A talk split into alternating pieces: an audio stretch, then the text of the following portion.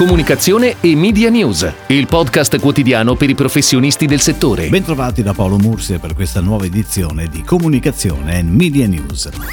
Oggi partiamo con alcune notizie in arrivo dal mondo dei media. Anche Giovanotti sceglie Rai Play per il suo nuovo programma, come già fatto da Fiorello. 16 puntate con inizio previsto il 24 aprile, il titolo Non voglio cambiare pianeta. Mondadori Store ha lanciato l'iniziativa Mondadori Storie, con un palinsesto giornaliero di appuntamenti su Facebook e Instagram per tenere vicini lettori, autori e librai. Nasce il sito di Repubblica dedicato alle serie TV, un database aggiornato quotidianamente con schede, contenuti giornalistici, notizie e interviste. Una copertina tutta bianca, questa è la scelta di Vogue Italia per il prossimo numero della rivista in edicola. È un segno di rispetto, una pagina tutta da scrivere, con fantasia e immaginazione e un omaggio al colore dei camici di medici e infermieri che ci hanno salvato la vita. Questo ha spiegato il direttore di Vogue Italia, Emanuele Farneti. Una copertina con il tricolore è invece scelta da Vanity Fair per il numero in edicola in questi giorni. Un tricolore con un taglio che rappresenta sia una ferita che uno spiraglio.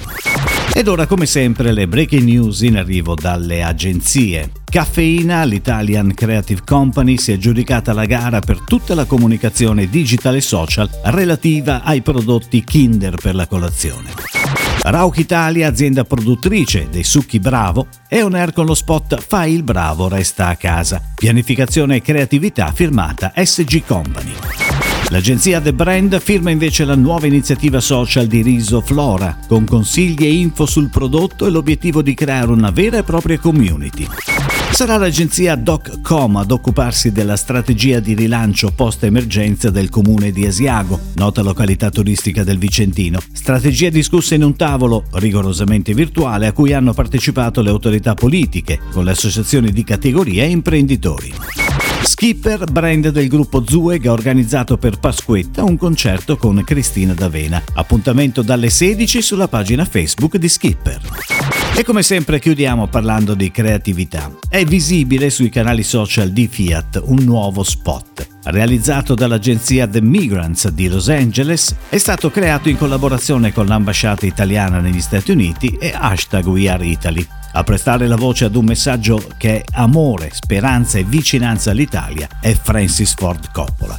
Sono 50 secondi che riportano immagini dei momenti difficili passati dal nostro paese, dal terremoto alla guerra, per arrivare all'emergenza di questi giorni. Ci sono poi le persone che ci rappresentano anche in questo caso, con una veloce carrellata dal passato al presente. E poi tre simboli dell'Italia. Ovviamente il tricolore, le frecce tricolori e la Fiat 500. È tutto, grazie. Comunicazione e Media News torna domani. Comunicazione e Media News, il podcast quotidiano per i professionisti del settore.